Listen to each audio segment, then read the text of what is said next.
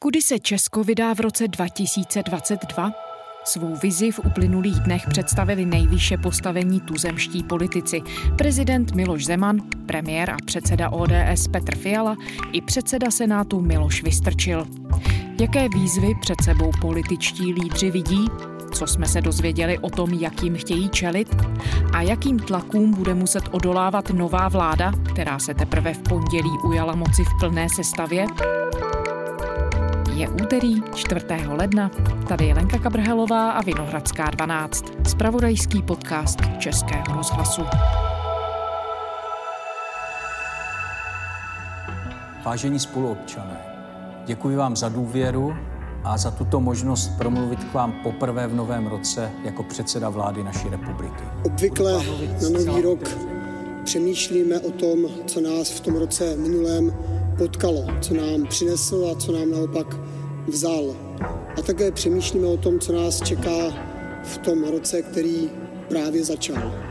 Nebyl to dobrý rok. Tento rok bude pravděpodobně jedním z nejsložitějších a nejtěžších od vzniku samostatné České republiky. Budou nás trápit problémy, které přicházejí zvenku, ale i problémy, které jsme si zavinili sami. Tak asi nejdůležitější je to, co pronesl premiér, protože česká vláda bude muset řešit problémy této země.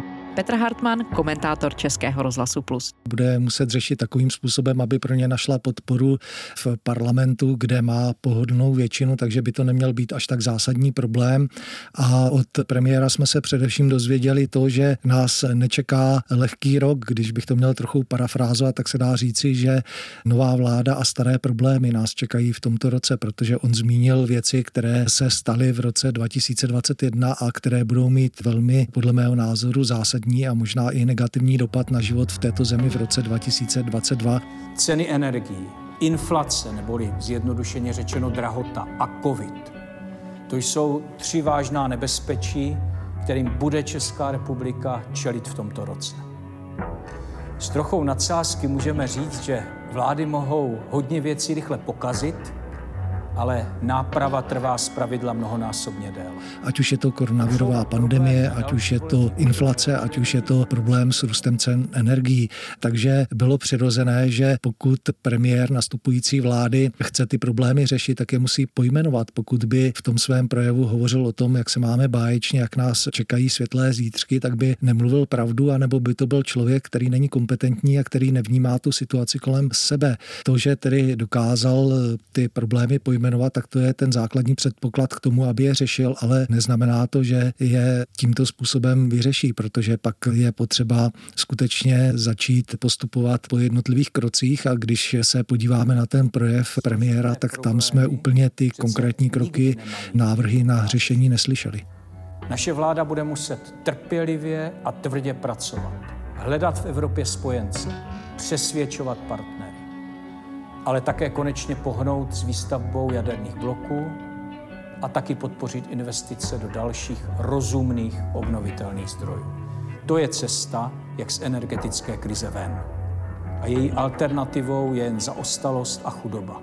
Ještě než se dostaneme k tomu, co všechno jsme vlastně slyšeli, pojďme se podívat na to, kdo z těch tří politiků. My jsme slyšeli vánoční projev prezidenta Miloše Zemana, potom projev předsedy Senátu Miloše Vystrčila a také zmíněný projev premiéra Petra Fialy. Kdo z těch tří politiků se ukázal i v té formě a i tedy v tom obsahu jako jasný lídr? My jsme svědky toho, že vždy, když někdo něco řekne, tak se to srovnává s předchůdci a dá se říci, že například premiér neměl příliš obtížnou výchozí pozici, protože podle mého názoru ten jeho projev byl standardní, normální projev premiéra, politika v této zemi, ale vzhledem k tomu, jakým způsobem k tomu přistupoval Andrej Babiš, tak to mohlo působit osvěžujícím dojmem, alespoň pro ty lidi, kteří jsou, dá se říci, té nové vládě naklonění nebo očekávají od ní nějaký zásadní posun. Když se podíváme na ty dva zbývající projevy, tak tam by se dalo říci, že si trochu prohodili role, protože to, co přednesl prezident republiky, tak nebylo vánoční poselství, protože k Vánocům patří spíš slova ta, která pronesl naopak předseda Senátu pan Vystrčil, kde se snažil hovořit o tom, že by ta společnost se měla nějakým způsobem spojit právě v době, kdy prochází různými obtížemi. Proto bych nás chtěl vyzvat ke smířlivosti, k tomu, abychom spíše než příkopy kopali, tak abychom stavěli mosty. Abychom nehledali to, co nás rozděluje, ale abychom hledali to, co nás spojuje. Já vím, je to zatraceně těžká práce.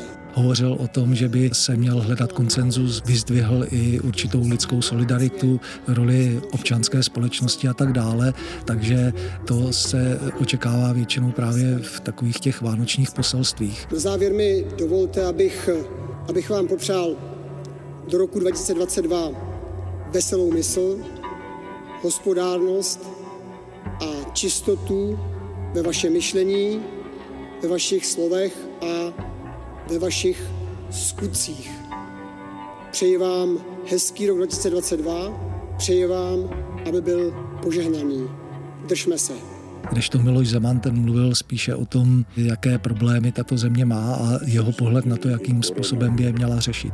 A než procházet fázemi očekávání a následující fázi zklamání, že epidemie koronaviru trvale neklesá, a nezapomeňte, že ve většině evropských zemí tato epidemie opět roste, tak je lepší radikální zásah, který tuto situaci vyřeší jednou provždy.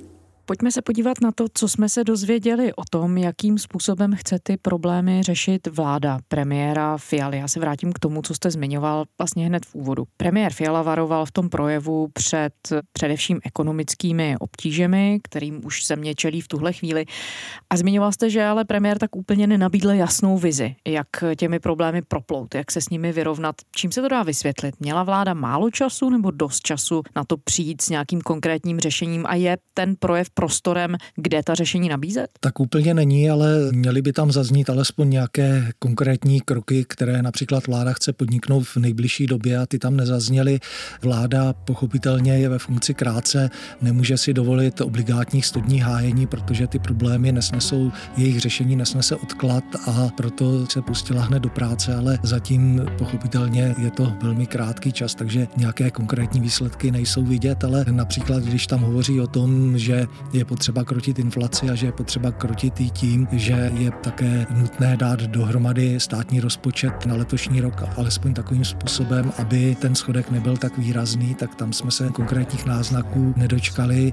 Vyhrát nad inflací totiž bohužel nelze ze dne na den. Zdědili jsme rozpočet s dalším obrovským schodkem a na jeho zaplacení si budeme muset opět půjčit. V těchto dnech se ho snažíme seškrtat aspoň na únosnou míru, abychom ukázali, že to s řešením inflace myslíme vážně.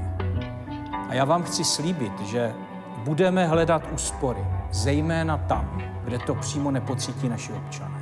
Máme totiž zbytnělý a těžkopádný stát a tomu rozumná redukce jenom prospěje. Hovoří tam obligátně o tom, že je potřeba šetřit, že je potřeba škrtat, dejme tomu ve státní správě a tak dále, ale to jsou věci, které sice možné jsou, ale nejsou to věci, které by mohly přinést úspory ve stovkách miliard korun. A v tom projevu například chybělo to, když tedy nechce lakovat situaci na růžovo, tak třeba by tam zmínil to, že právě jeho strana, to znamená ODS, prosadila spolu s hnutím ANO změnu superhrubé mzdy, která ročně ochuzuje státní rozpočet zhruba o 100 miliard korun právě tím, že se snižuje daňová zátěž lidí. My chceme zrušit superhrubou mzdu, vy chcete zrušit superhrubou mzdu, máte to ve vládním prohlášení. Já vám navrhuji, pane premiére, toto. Tady mám takový papír, předseda vlády Andrej Babiš, předseda ODS Petr Fiala se zavazují, že do roka a do dne v Poslanecké sněmovně zruší superhrubou mzdu. V otázkách Václava Moravce 1. prosince 2019. Podle mě to bude konkrétní výsledek, pojďte se, já to tady podepisuju, to bude konkrétní výsledek dnešního pořadu. Podepište to a do roka a do dne zrušíme superhrubou mzdu. Sněmovna schválila finální podobu vládního daňového balíčku. Poslanci dali přednost verzi, kterou upravil Senát. Tam mimo jiné ruší superhrubou mzdu a zavádí 2 sazby daně z příjmu fyzických osob. V úterý jste paní vicepremiérce Schillerové řekl, že si rozmyslíte, jestli balíček budete vetovat či nikoliv. Už se tak stalo? Už jste si to rozmyslel, pane prezidente? Sdělil jsem panu premiérovi Babišovi i paní ministrině Schillerové, že daňový balíček nepodepíšu. A prezidenti mají právo a možnost vedle podpisu, vedle veta, taky odmítnout něco podepsat. Prezident Miloš Zeman nebude vetovat daňový balíček, ale ani ho nepodepíše, řekl to v televizi Prima. Zákon počítá se zrušením superhrubé mzdy a se zvýšením slevy na poplatníka. Podle mluvčího ministerstva financí Michala Žurovce zákon pamatuje i na variantu, že by se prezident k zákonu nestihl vyjádřit do konce roku. Změny, které má daňový balíček přinést, by ale i tak platily od 1. ledna. Takže tam možná mohlo být změněno to, že k tomu došlo, ale že právě ODS má dobře rozmyšleno, jak tento výpadek nahradit, a to tam nebylo. On premiér Fiala říkal v tom projevu, že ta neutěšená ekonomická situace je do velké míry důsledkem kroků předchozí vlády Andreje Babiše. Je to tedy pravda, když víme, jak jste to teď zmiňoval, že přinejmenším na některých krocích třeba zrovna ODS participovala? Vláda vládne, takže nese největší odpovědnost, což je pochopitelné, a opozice se snaží na chyby vlády upozorňovat, snaží se jí kritizovat, takže není překvapením, že tedy Petr Fiala poukázal na zodpovědnost Babišovy vlády, a ta je neodmyslitelná. Dá se říci, že právě Babišova vláda ke státním financím přistupovala způsobem takovým, že cílila na určité voličské skupiny a snažila se o to, aby ty voličské skupiny pocítily zlepšení svého života, a očekávala za to, že se jí to vrátí v podpoře ve volbách, což se, dá se říci, dělo. A když například hovoříme o tomto problému, tak došlo k velmi zajímavému momentu, kdy odcházející vláda, když už bylo jasné, že končí, tak rozhodla na poslední chvíli naprosto nesystémově o tom, že v příštím roce mají vzrůst platy státních zaměstnanců o 1400 korun, mají vzrůst o více než 3% příjmy pedagogů, učitelů, a nebylo to podloženo právě tím, že by na to byly v rozpočtu dostatečné peníze. Vláda schválila růst platů pro některé státní zaměstnance. O 700 korun navíc v příštím roce dostanou třeba vojáci, policisté nebo zaměstnanci sociálních služeb. Učitelé si přilepší o 2% a zdravotníkům vzroste plat o 6%.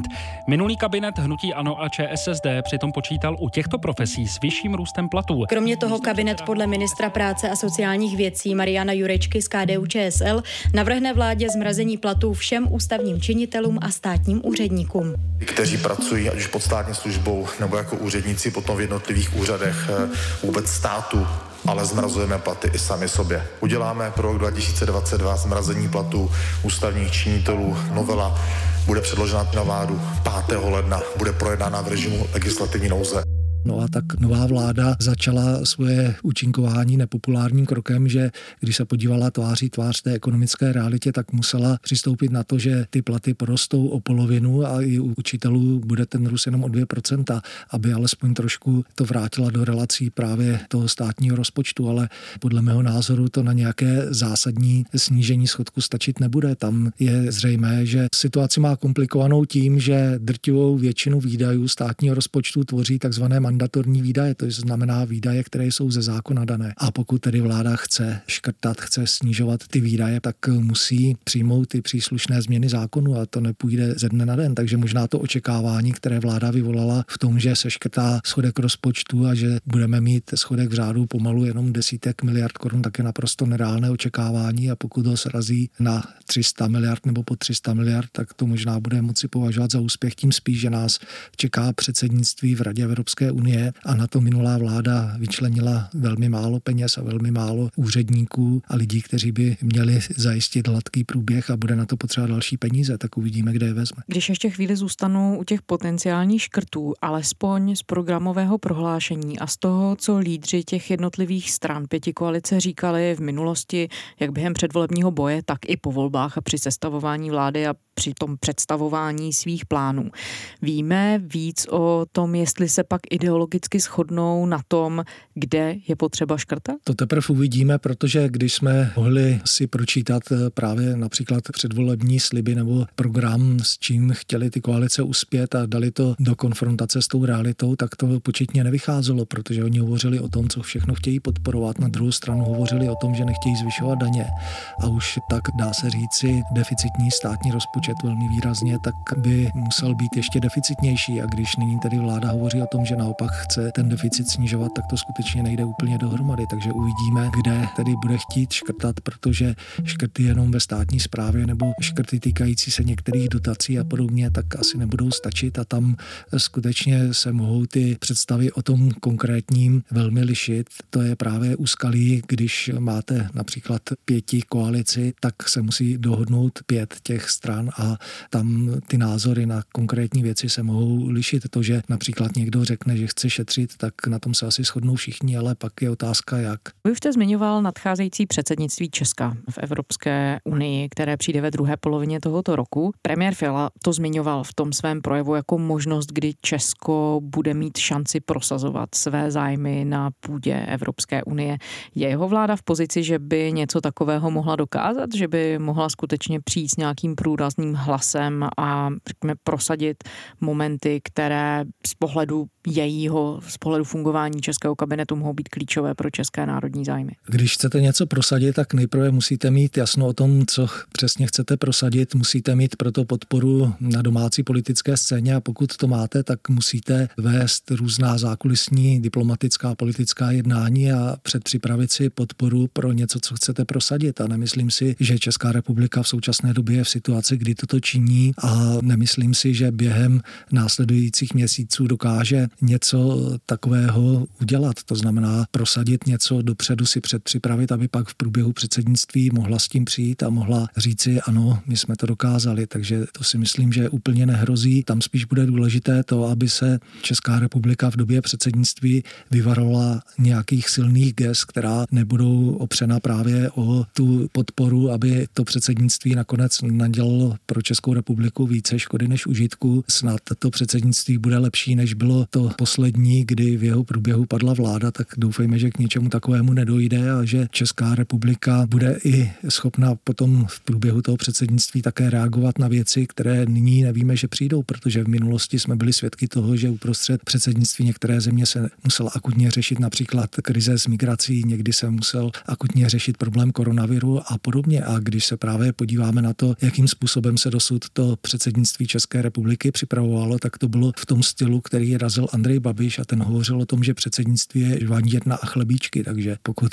bychom v tomto stylu k tomu přistoupili, tak si myslím, že Česká republika toho mnoho neprosadí a nastupující vláda si je toho vědoma, tak uvidíme, zda v tom krátkém čase toho dokáže. A pak je tam ještě jeden zajímavý pohled, protože Petr Fiala je předseda ODS a to je strana, uvnitř které zaznívají různé názory na to, jakým způsobem co prosazovat v Evropské unii. Skládání premiérského týmu Petr Fiala oznámil jméno svého poradce pro zahraniční a bezpečnostní otázky. Bude jim bývalý velvyslanec v Izraeli Tomáš Pojár. Už před týdnem pan Fiala odtajnil další jméno. V evropských otázkách mu bude radit Jolana Mungengová. Je tam zajímavý moment ten, že takovou jeho poradkyní pro právě Evropskou unii je osoba, která je blízká Janu Zahradilovi. Jan Zahradil má velmi vyhraněné názory na to, jakým způsobem by měla Evropská unie fungovat, jakým způsobem by měla například se stavět k Rusku, k Číně a podobně. Takže tam jsou možné různé názorové střety a uvidíme, jakým způsobem se to Petrovi Fialovi podaří ukočírovat tak, aby skutečně Česká republika zvládla to předsednictví tak, jak se očekává. To se vracíme vlastně částečně i do domácích vod a já jsem se vás na to chtěla ptát, v jaké politické konstelaci se vláda do boje, jak říká, s těmi tíživými problémy vlastně pouští. Pro některá z těch nepopulárních opatření obecně se má za to, že by byl lepší jakýsi obšírnější politický konsenzus. Bude schopná tato vláda takový politický konsenzus získat právě třeba i mezi opozičními stranami? Pokud bude chtít prosazovat některé věci, tak má, dá se říci, pohodlnou většinu v Poslanecké sněmovně 108 hlasů, pokud se tedy ta koalice nějak nerozhádá a neoslabí nebo neodejdou některé někteří poslanci pryč z těch jednotlivých stran a hnutí. V Senátu také má většinu, takže má předpoklad k tomu, aby ty věci, na kterých se dohodne, prosadila, ale pak jsou věci důležité typu důchodové reformy a v minulosti jsme se přesvědčili o tom, že pokud něco prosadíte to na sílu, prosadíte to těsnou podporou, tak máte téměř zaručeno, že ta změna nebude dlouhodobě fungovat. To byla ta slavná důchodová reforma, která byla velmi rychle zrušená a která nezískala ani podporu veřejnosti, protože veřejnost už vnímala to, že se nebude pouštět do druhého pilíře důchodové reformy, protože ten stejně bude za chvíli zrušen, takže to nemá žádný smysl, takže to bylo dopředu odsouzeno k zániku. No a pokud tedy politici nechtějí pouze slibovat, že budou dělat zásadní změny, tak by je měli dělat a měli by je prosazovat i s podporou opozice, ale není to věc jednoduchá,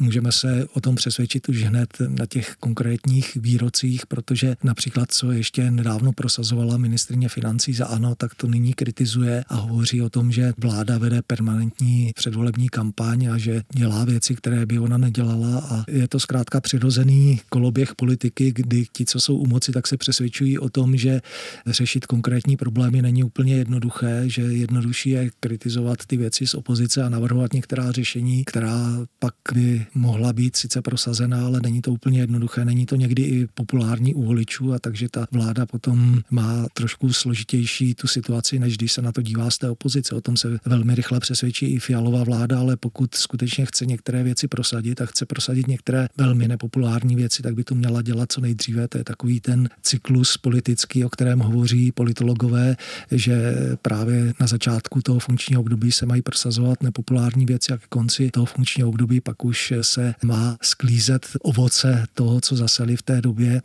a tím si také budovat tu přízeň voličů těsně před volbami. A když mluvíme o tom politickém prostředí, a teď já rozumím tomu, že se lecos odhaduje velice špatně, když mluvíme o nějakých prognózách, ale vy jste zrovna zmiňoval ten, řekněme, vnější tlak toho, že vláda zcela jistě bude čelit tlaku opozice, to je v demokracii naprosto přirozené. A na druhou stranu, ale je to vláda, která je složená z 5 stran, takže tam jistě bude nějaké vnitřní napětí. Dá se, Petře, odhadovat nebo z nějakých náznaků soudit, který z těchto dvou tlaků může být nakonec pro vládu náročnější? Podle mého názoru daleko náročnější je tlak uvnitř a ten tlak nemusí být jenom v tom, že některá z těch koaličních stran bude mít diametrálně odlišný pohled na řešení toho konkrétního problému, ale je tam zaděláno na takový latentní konflikt mezi částí ODS a například Piráty, protože ti mají na spoustu věcí diametrálně odlišné názory a tam bude to pokušení některých představitelů ODS vytěsnit Piráty z vlády nebo některých Pirátů z té vlády odejít, protože tím, jak dopadlo kroužkování ve volbách, tak ten klub Pirátů je početně slabý a i bez Pirátů by se dala dohromady vládní většina bez spolupráce s hnutím ANO. Takže to si myslím, že bude docela problematická věc a pak z minulosti jsme poučeni v tom, že vždy nejvíc ohrožuje stabilitu vlády a její funkčnost to, když u té nejsilnější strany dojde k vnitřním rozporům a na ně rovněž zaděláno, protože když například nastupující koalice hovoří o tom, že chce v zahraniční politice navázat na politiku Václava Havla, tak si myslím, že v řadách ODS existuje celá plejáda vlivných občanských demokratů, kteří na tuto politiku mají diametrálně odlišný názor. Už jsem zmiňoval i odlišný postoj na to, jakým způsobem by měla fungovat Evropská unie a tak dále. Takže dá se říci, že uvnitř ODS může docházet k různým názorovým střetům a pak bude záležet skutečně na umu Petra Fialy, jak to dokáže ukočírovat, jak těmto různým tlakům dokáže čelit, jak dokáže udržet ODS jednotnou natolik, aby to nenarušilo fungování té vlády a bude to mít těžké také z toho důvodu, že jako premiér bude enormně vytížen a nebude mít už tolik času věnovat se například občanské demokratické straně a dění uvnitř této strany a bude záležet na tom, zda například někdo z vedení té strany to bude dělat za něj a bude ve shodě s ním a bude mu pomáhat. Petr Hartman, komentátor Českého rozhlasu Plus. Petře, děkujeme. Pěkný den. A to je z úterní Vinohradské 12 vše. Děkujeme, že posloucháte. Kdykoliv se za námi vraťte na server iRozhlas.cz a také do všech podcastových aplikací. Psát nám můžete na adresu vinohradská12@rozhlas.cz. To byla Lenka Kabrhelová. Těším se zítra.